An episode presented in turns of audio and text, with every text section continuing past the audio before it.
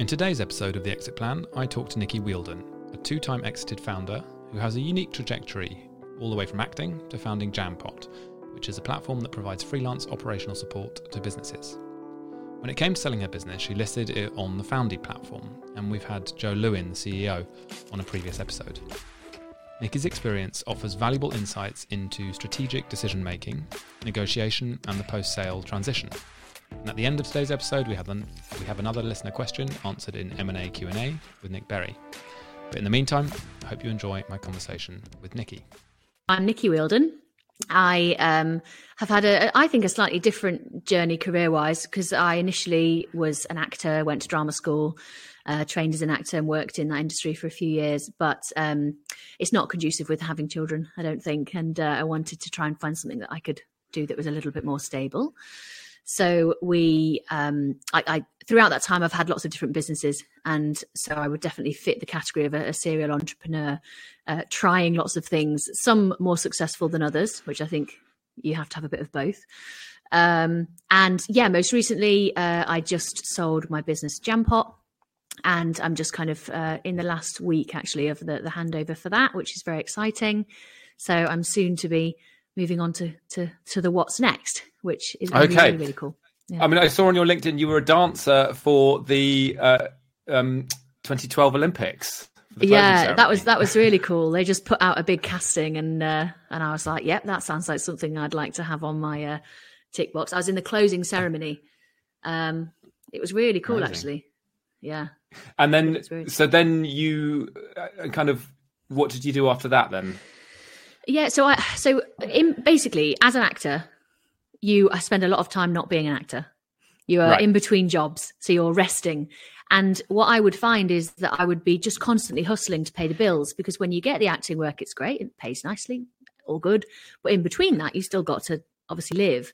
So I think that's where my kind of um, yeah, the, the the general hustle began of just how can I find ways to be making money so that I can you know keep doing what I want to be doing. Uh, so I was temping a lot, and I, I, think that temps are kind of real unsung heroes because you get thrust into a, a, a, job, you don't know the team, you don't know anybody, you're expected to just figure it out. So I ended up in roles that were in kind of operations and admin, and um, fell into kind of recruitment and, and things like that. And I I think it was a very very important way to learn business because you're kind of in the background behind the scenes, but often actually doing real crucial business critical work, but nobody really notices much. Um, and that really helped me then when it came to doing my businesses, knowing what, watching what other people were doing, and then kind of thinking, well, how do I want to do that, and how could I combine that with needing to be making money in between these acting jobs? That's where a lot of so those things came from. So, how did you make the leap then from being a temp to going into your own business? Um, probably doing them at the same time. I think I, I was okay. temping and I was meeting a lot of people, and I, I think I I had a lot of ideas. I'm definitely one of those kind of people that I don't think I'm maybe very great to employ because I, am very much a why person. I'm always kind of saying, oh well, h- how about you do it this way, or, or have have you considered trying to do this? And some people don't actually like that. Um, and so I realized that all those ideas I had, I could we could you know be utilizing them. So the the first what I would class as kind of proper startup or, or business that that I had was a, a tech startup, and it was a, a time tracking software. Which, um, when we were doing it, all there was only really Toggl that existed, and it was mainly used by devs. And what I wanted was um, a way of Harvest. I remember Harvest yes, back in the day Harvest, as well, which was like yeah, which was all built into kind of a more complex, more expensive software and we um, me and my my husband we uh, developed something that was called pluhu and it was going to be a time tracking app. And it all came from the necessity of i was doing so many different jobs and lots of different work in lots of different places and i wanted to keep track of what work i was doing where and then i could do my invoices at the end of each month and see who i needed to invoice what. And um, i just wanted something that was a little bit more prettier, user friendly, rather than being aimed at predominantly at people who were kind of coding and, and building websites. Um, and it was a real crash course in business because it epically failed. We uh, spent way too much money. We did we did lots of stuff wrong, but from that came kind of some of my biggest successes because we were like, we'll never do this again. We'll never do this again. It was almost as though we'd gone to business school by trying to have that business. Right. And um, we we it, we we shut it down. We were like, this is this is um, it's it's not working out. And rather than feeling sad about that, we both felt. I think at the time we felt a bit sad about it, but we both can now see like how important that failure was to help us with how to set up businesses in the future differently okay. and far leaner. So, what did you do after that then? So, we did Pluhu, and then um, I think that was about the time of our point in our lives where we were looking for a, a bit more stability. So, we were thinking about having kids and, and moving out of London and wanting a, a, a house and things like that. So I I kind of decided I needed to maybe knuckle down and get kind of a proper job and and I started working in a role that was a, a an EA to the CEO of a, a recruitment company um, and working in recruitment as a headhunter. Uh, and I really enjoyed that actually. I, uh, I I liked that. Got very good at looking at CVs and uh, knowing very quickly, you know, what you're looking for. And so I kind of settled for a bit and realized I just needed to kind of work for someone else for a while and just get a mortgage and, and do the sensible stuff and yep. yeah, chill for a bit. Um, but it didn't it didn't last very long because then we had our son and I realized I didn't actually want to go back to being in an office and mm-hmm. that I wanted to have a bit more flexibility. Um, so then we set up Jampot, which Okay. Uh, yeah, we've only just sold now. So. So so okay. So tell me about that business then. What does what does Jampot do?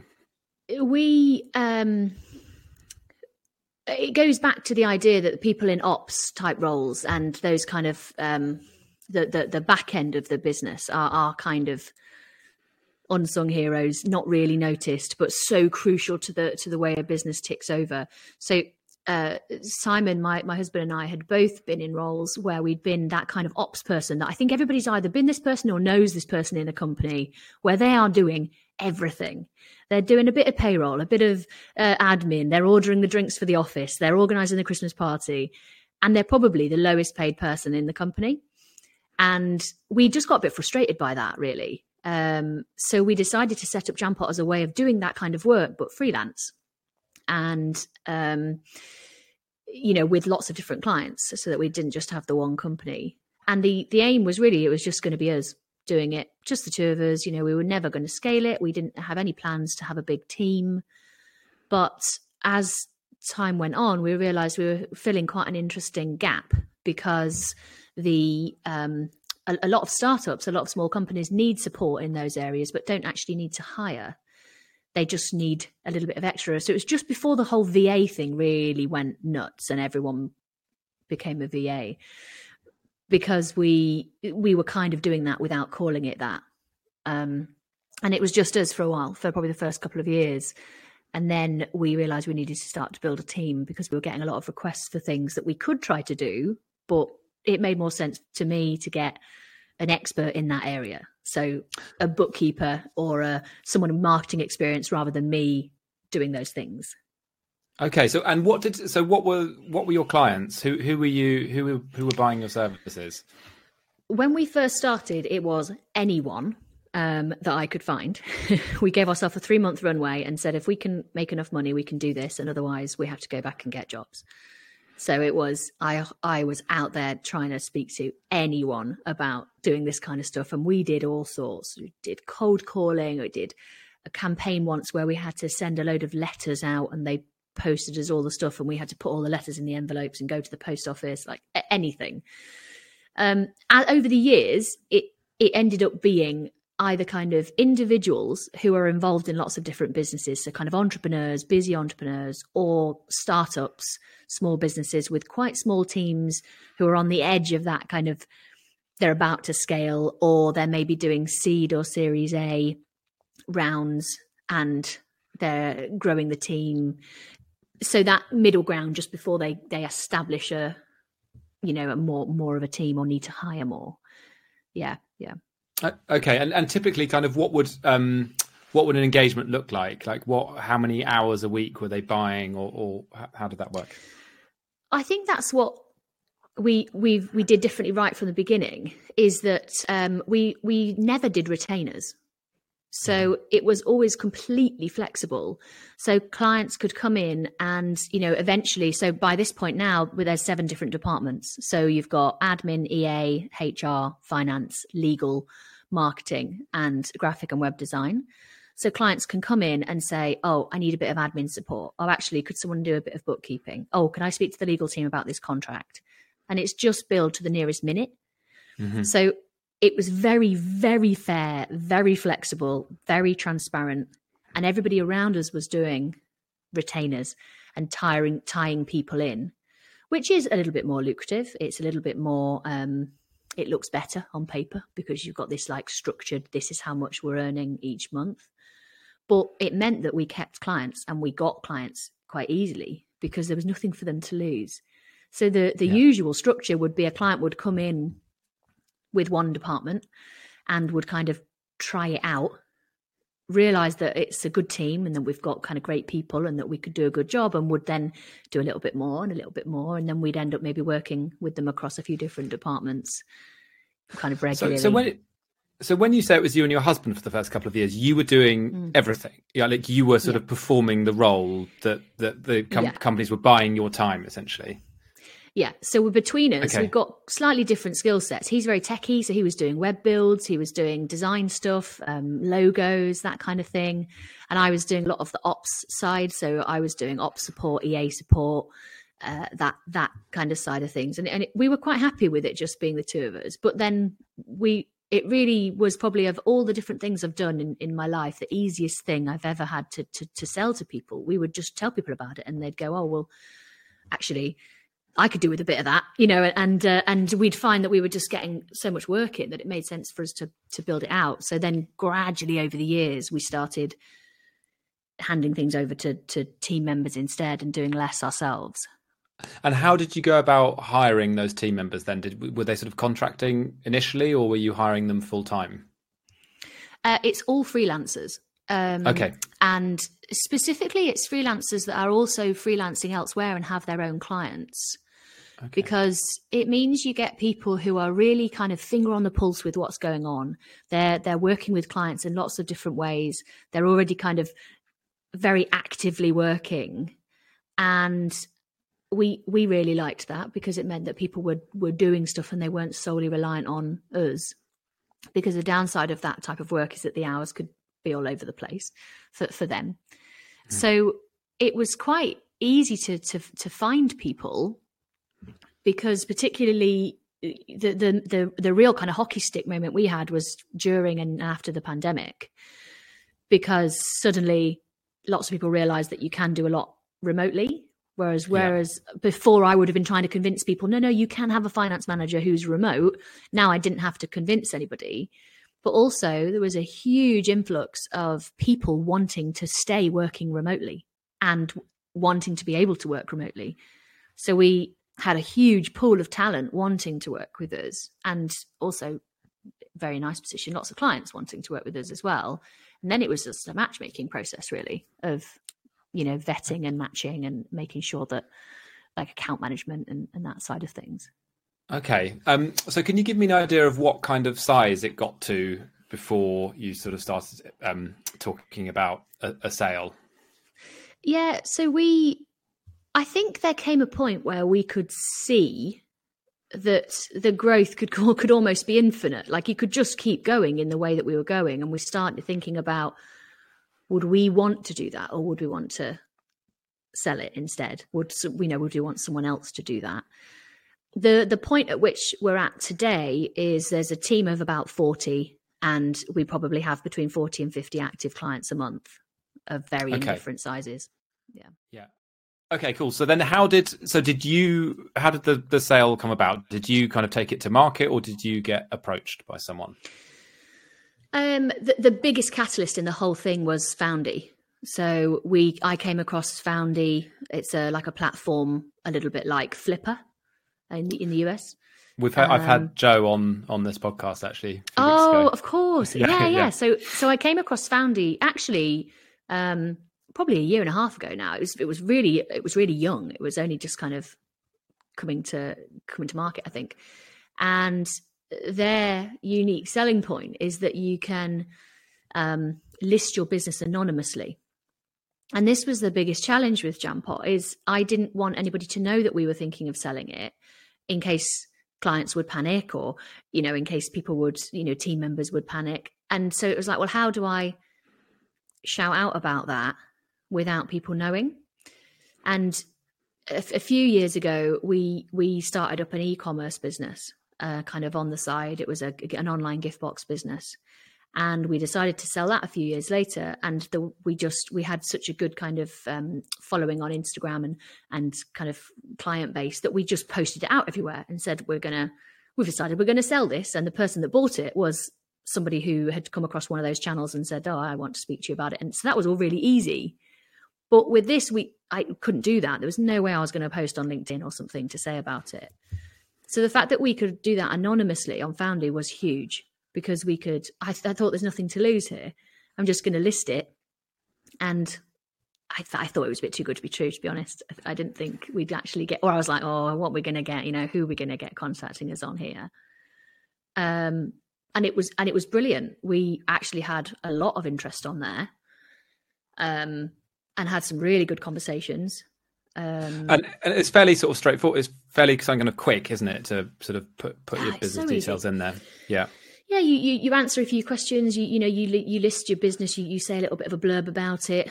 Um, you put in some details in terms of kind of revenue, profit, um, what you're looking for to to you know to to sell it for, and then it kind of just gets pushed out, and and there's a load of buyers on there who can look at kind of some of the details, and then if they want to look at more, they um, have to kind of request to see more, and you can see who they are first, and then you can choose whether to, you know, show them more information about it and, and hop, on a call. So it was really easy. That was part of my fear of whether it was real. Um, right. But it didn't take me long at all because it, it was it was really easy to do it. I kind of almost half-heartedly did it, thinking. Yeah. Um, so, so how how many um, buyers did you progress with did you sort of jump jump on a call with? How did you sort of whittle so, it down? Yeah, we were we were on there for quite a while because to be honest, I really flicked between whether to sell it or not. Because it was by far the most successful business we've ever had. Um, and at this point was ticking along very, very nicely. 90% of the clients come through word of mouth, um, e- e- easy to run, doing well, growing on its own. You know, it was a little bit like, is this silly to to get rid of this. So I, you know, we would get messages from people and, and I'd be quite, um, I think that allowed me to be quite picky about who I'd want to talk to, who I'd, uh, you know, what we would and wouldn't even consider an initial conversation, you know, like it allowed me to be quite picky about that. But I think over the time we were on there, we probably had 10 to 15 people messaging about wanting to know more. And I think I probably had about four or five kind of calls about you know wanting to know more about it and, and looking into it um, which i was pretty pleased with because that's people that we wouldn't have found otherwise. So you know and then one yeah. of them ended up being our, our buyer. So okay so how, how did that go? How did you how did you sort of yeah whittle, whittle it down to choose that person? How long did that take? We we got to a point where we actually decided not to sell it. So we got to a point where i thought look the the the types of deals that we're getting in or the, or the the types of things that people are proposing just it's not worth it for me to to do it. Like this is silly i should just keep going. It, and presumably that's because the deal was kind of structured with earn out and you, have to weigh it up against just keeping yeah. the business right? And often there's yeah. there's not that much in it. I think there's this there's this fear of the grass being greener on the other side. And you know just because it's not necessarily exciting me every day when I wake up doesn't mean I should give it away. And also, I was feeling a bit burnt out. I was really worn out from it all. But that's not a reason, also, to just hand it over for for less or for you know I, I, I was very very sure i didn't want to walk away from that process feeling as though i'd lost out And mm. we got to a point where I thought, where I, I, we we actually went to Portugal for a while. We we were living in Portugal, and I felt a renewed sense of energy. I was going to the beach. It was sunny. I was I was like, yeah, do you know what? I'm going to go and be the one that scales this. I'm going to go and and and do it. Let's let's do two or three more years, and then we can maybe sell it for more or a better deal, or we'll maybe be in, a, in an even better position. But I didn't take it off Foundy. Um, I don't know whether that was intentional or not. I just kind of left it on there. I don't know if I really realised. And um, and our buyer popped up and um, said he'd be interested. I went back very clearly saying, okay, but fine, we're not doing this. We're not doing this. I'm not going to consider this. You know, what, almost probably you, looking what, back. What were a few of those things? So what were the kind of stipulations gonna, that you had? Um, it was to do with the the deal terms in that mm-hmm. I didn't want to, you know, we'd had one person who wanted me to stay in the business for two years. Well, that's too it's too long. I, I, I was done with the business at that point. I didn't want to be in it for two years. Um, so it so there was things around how long I'd have to be in the business, and a lot around the the the structure of the deal itself. So the percentage of the amount we would get up front as opposed to what we would get over the following years. The length of that period because we'd had somebody who wanted to do it over kind of four to five years. Um, yeah. and it's just such a long time. And um, it was things like that really just around the the actual nitty gritty of like okay how what would our life look like after this would we actually have enough money to be able to have a break for a bit, or would we just have to go straight into new jobs because of the way the deal was structured? If you listen to this podcast and think that sometimes you'd like to be able to ask some of the speakers some questions that are specific to your exit, I've put together a little event which will give you the opportunity to do that. So, on the 31st of January, I'm hosting the first Exit Plan Live event. Um, I've invited three speakers to join me Nick Berry, M&A advisor and partner at Green Square. Lisa Pasca, who sold her SEO agency Verve to a network agency group, and Joe Lewin, the CEO of Foundy, an M&A marketplace. We'll be recording a live podcast followed by a Q&A that won't be recorded to give you the opportunity to ask the speakers about your plans for an exit. It's at the Riding House Cafe in Fitzrovia, who do an excellent breakfast, and it kicks off at 8am on the 31st of January. Link to buy tickets in the show notes, and hopefully you can join us. And I guess because yeah. you'd had quite a few of those conversations before, you had gained a lot of knowledge from that, and you kind of knew yeah. what your what your red lines were. And yeah, I, I guess that I actually was, kind of makes makes the negotiation a bit easier and a bit quicker potentially. It was brilliant because I really knew by that point what I I did and didn't want, and um, it was also quite important to me that I'd had a couple of conversations where I felt a little bit like for whatever reason, without reading too much into it, I don't know because I'm a woman, because I'm I'm I'm I, I look youngish. I don't know where the conversations had been a little bit patronizing, or they'd maybe assumed I didn't really know what I was doing. Mm. So I think part of my pushback was great. me trying to kind of say, yeah, but you're going to have to take me seriously. Uh, you know, that kind of initial pushback of like, yes, but right off the bat, I'm going to show you here that I'm not messing about. I know what I'm doing. I know what I will and won't discuss. You know, um, because of some of those conversations, I yeah. think it, it, and not necessarily even the call conversations, just some of the back and forth before it got to a call, where I would be like, "No, we're not going to have a call here," because it was very clear that they maybe weren't necessarily yeah taking me very seriously and that that frustrates me anyway so it's like look it's my choice too you know? I'm not desperate. Yeah. and that's the, the, underlying thing of the whole process is we weren't desperate to sell the business. We we were doing perfectly fine. At this point simon moved out of the business kind of about a year or two before the this this point. So it was me running it and and i was all right. I was doing okay. I could keep going.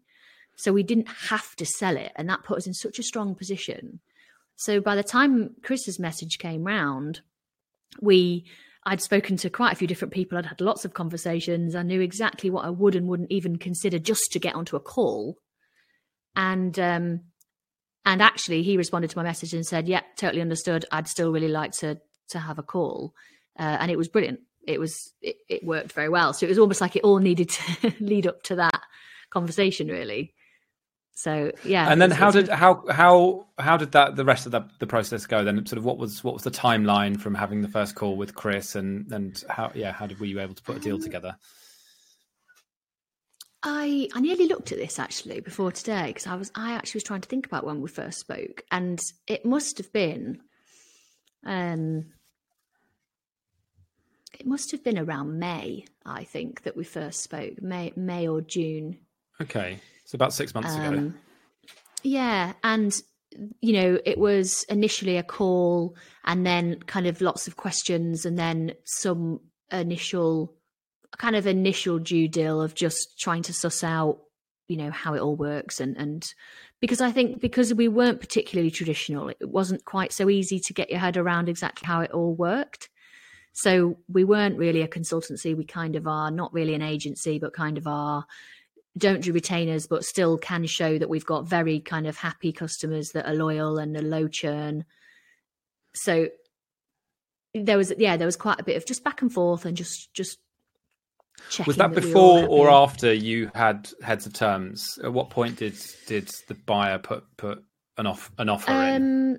That was before. We did quite a okay. bit before, which at the time felt quite intense, but actually was useful because then by the time it actually came to the heads of terms and doing the SPA, a lot of the finer details had already been kind of mashed out. So it was quite nice in that sense because we almost did it the opposite way round.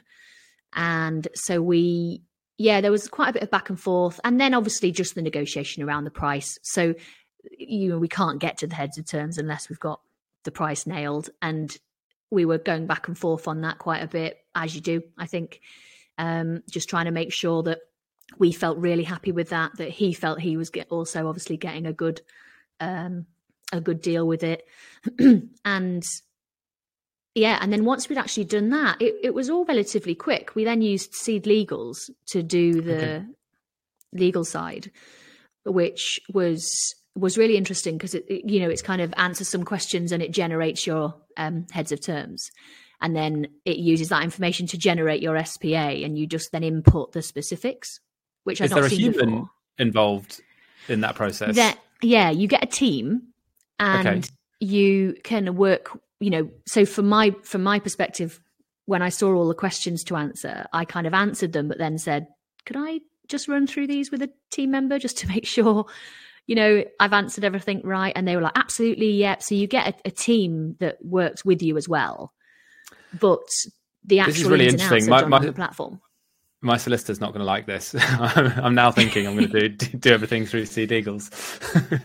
I think it's a good move for them. I believe it's a new a newer product for okay. them um, because they're. I, I, I, didn't really know they even did it, but uh, Foundy kind of introduced us to them about it. Yeah, because Joe was, was, talking good. about that.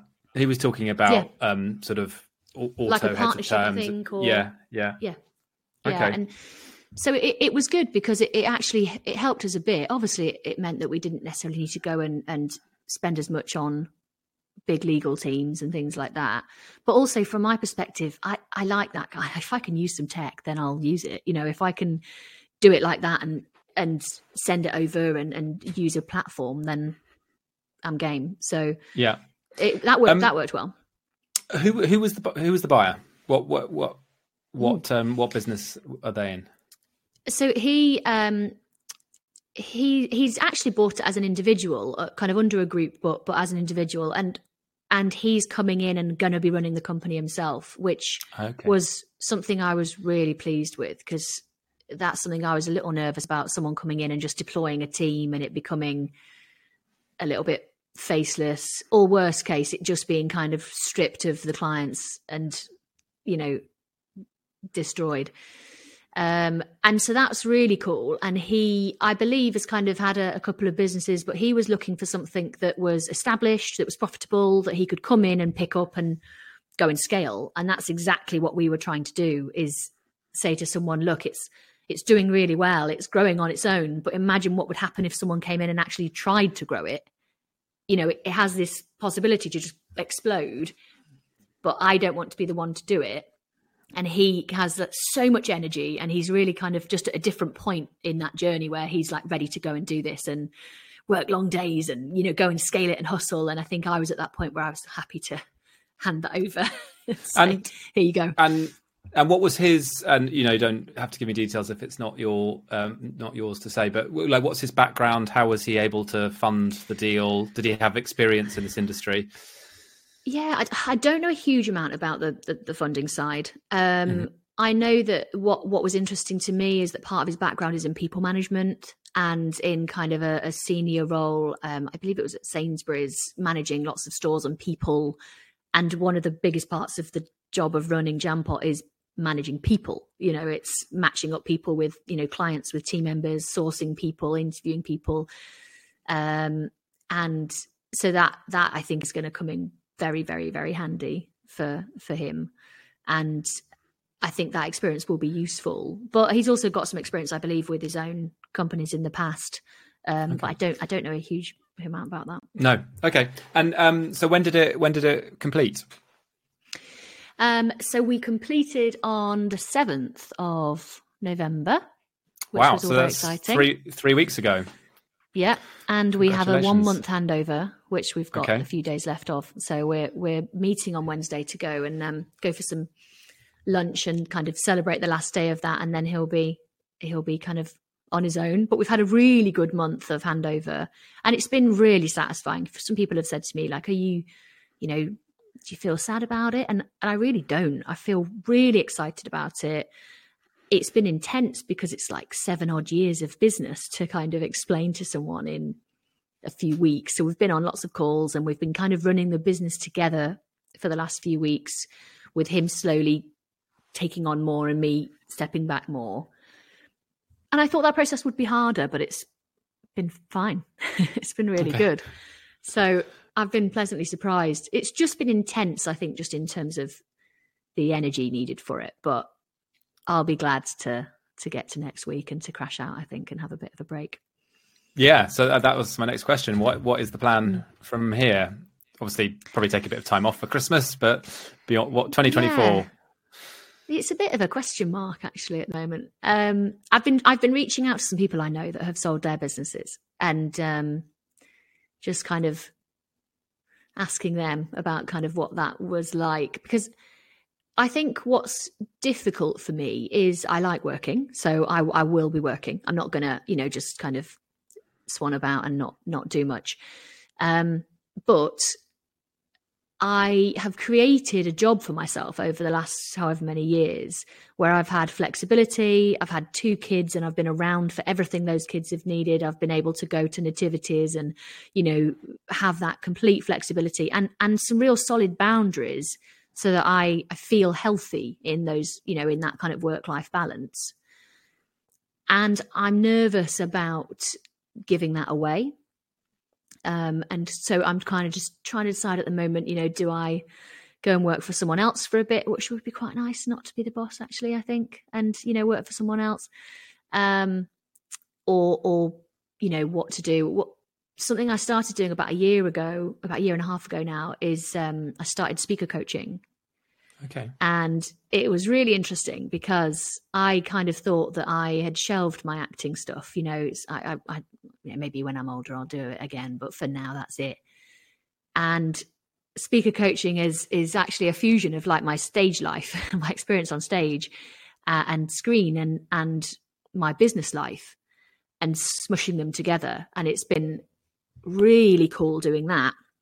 So my initial plan is is to do more of that speaker mm-hmm. coaching, mm-hmm. communication stuff, helping people with how to pitch and present and and how to kind of um, be on stage when they need to be. Because a lot of people are reluctant speakers. You know, they know they have to do it, but yeah. there's not many people who actually like it. So yeah, I, no, I'm, really I'm suddenly that. feeling suddenly feeling very self conscious about my interview style.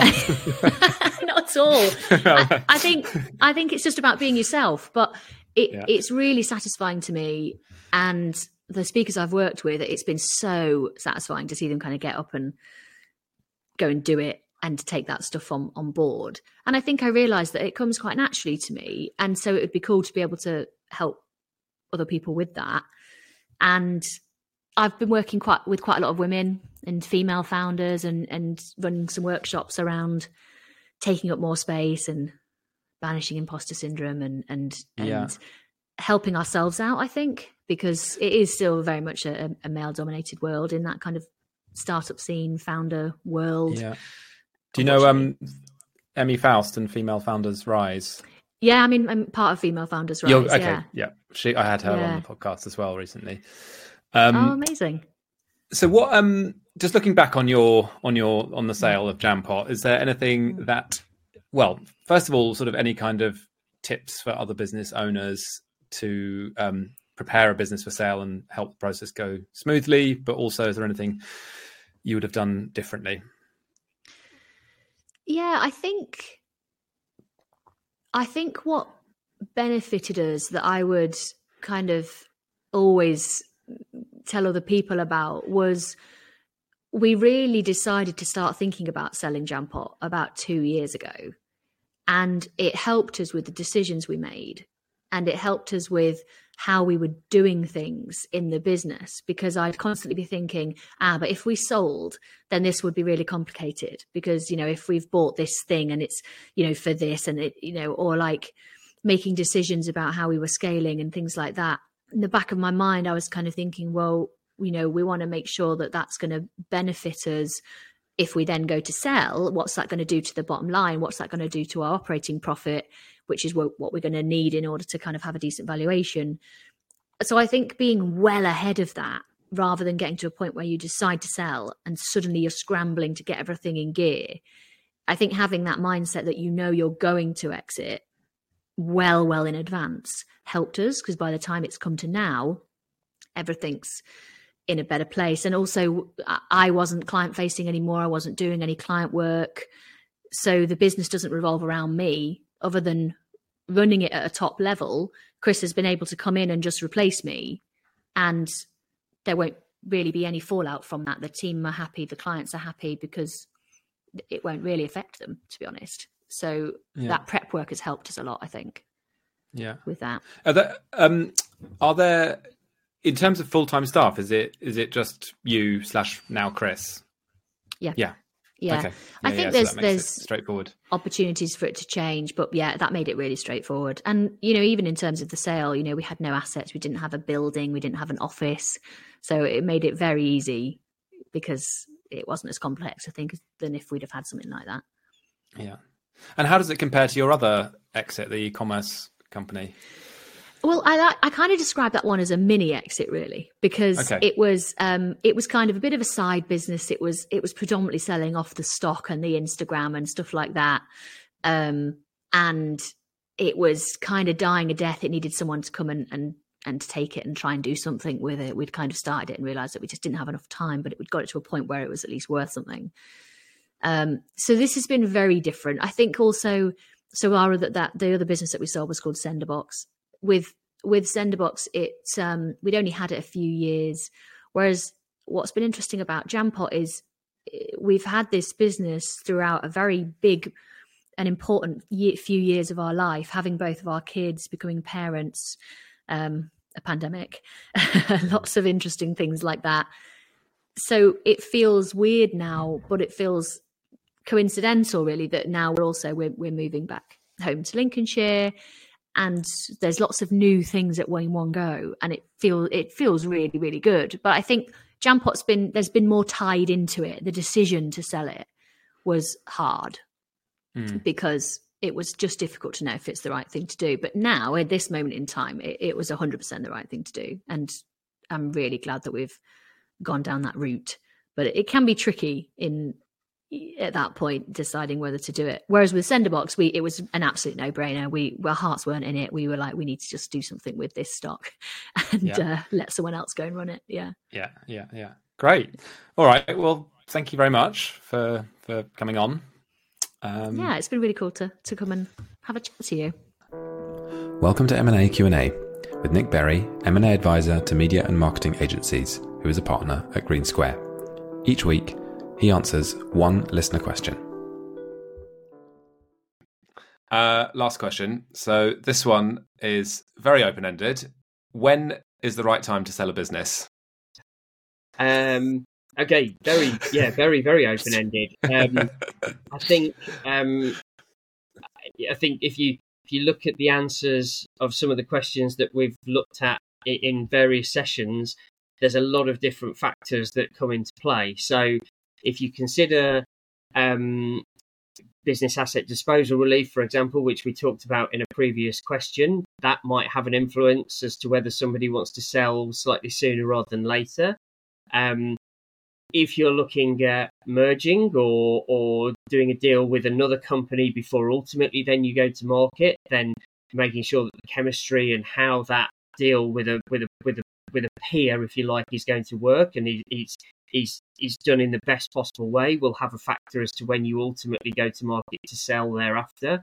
And really, if we think about all the things that drive value in a business, um, good client relationships, a good solid team, you know, no dependencies or over dependencies on certain clients, um, good capability and a service offering that is still highly in demand and, and not not on waning because of changes in technology or changes in the market, etc. All of those factors will have a say in when the right time is for you to sell. So every business is different every business's journey is different and every timing um, every every sort of set of timing and circumstances for owners of those businesses is different so it's very common you know within businesses that i talk to all the time where you may have one or two of the, the sellers the owners who are looking to go sooner rather than later but you may have others who have a, a longer time scale and a longer horizon for when they see the need to realize value so that in itself can sometimes be a challenge within a business. So to say that there is a set time for businesses to sell is very difficult. Um, I think there is one concept which I, think still stands very true. However, the there's the concept of the S curve that most businesses go through. So you know, again, this doesn't apply to every business, but most businesses will start gradually and gather momentum and then hopefully go through a period of significant growth before they may then reach a scale or a size or a kind of um, position in the market where things begin to sort of steady scale scale down or or, or, or uh, what's the word I'm looking for or begin to slow down in terms of continued growth. So the the trick is when you sell on that FS curve, which is going to be slightly different for every business you you may think that you want to sell right at the top of the S curve, but if you're going to do a deal where there's going to be an earnout, and for you to be attractive to a buyer, that buyer has to see that they'll get a return on their, their investment. So actually, the point when you sell needs to be when you think that there's enough stretch and there's enough more uh, growth, that there's enough extra growth to achieve on that curve for a buyer to get their return investment, for you to maximize any returns from an earnout.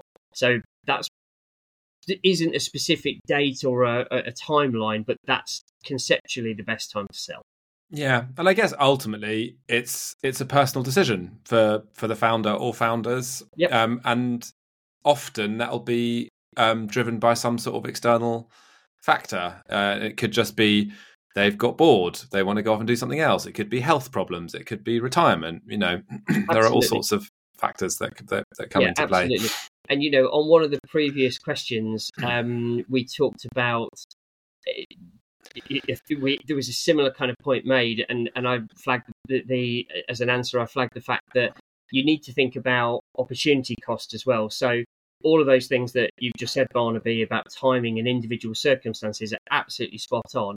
And there's also whether a business owner or owners feel that they've reached the most that they can achieve without a strategic partner what mm. they hmm. think they may be able to earn and, and what the rewards would be for continuing as they are as an independent business for the foreseeable future versus getting into bed with a bigger organization or an organization that has a different capability set or whatever it may be. So, yeah, there's no one size fits all. Yeah, I think that's a really good point, actually. I think professional development is actually can be quite a big reason where people yeah. think, well, look, I've run my business, it's kind of reached a certain size, and it's if I carry on doing it myself, it will be same sort of thing for the next 10, 20 years, or I, I sell my business to another group and something else happens. I learn something new. I get new opportunities as a result of that. So, yep. yeah, absolutely. Great. Yeah. Sorry, that was a that was a, a very a very wide question I threw at you, but thank you. Thank you very much for listening to the Exit Plan podcast. If you enjoyed it, please leave us a review to help other people find us. If you would like your question answered in M&A Q&A or are wondering what's next for you in your business and want to chat about an exit plan, drop me an email on barnaby at foxcogroup.com or get in touch with me on LinkedIn.